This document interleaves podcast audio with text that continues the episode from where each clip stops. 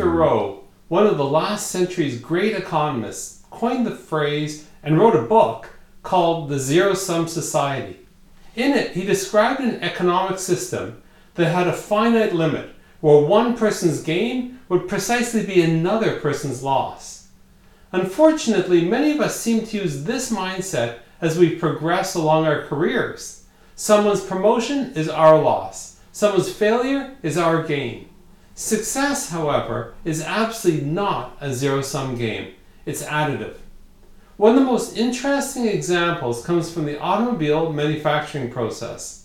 Toyota is eclipsing the large American car companies on many different dimensions uh, product quality, market share, financial results, and so on.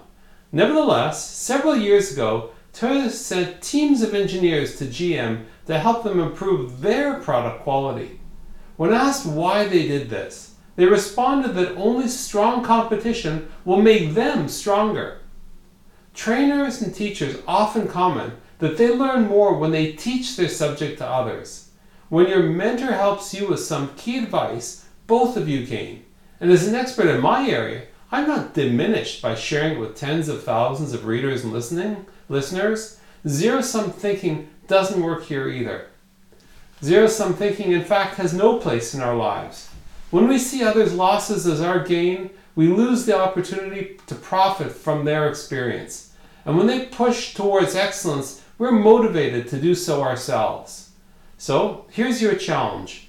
What are you doing to make your staff or colleagues or manager stronger?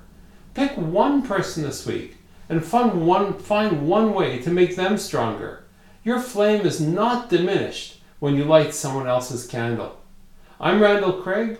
I hope this got you thinking, and if it resonates, let me know why and if I can help reach out at www.randallcraig.com.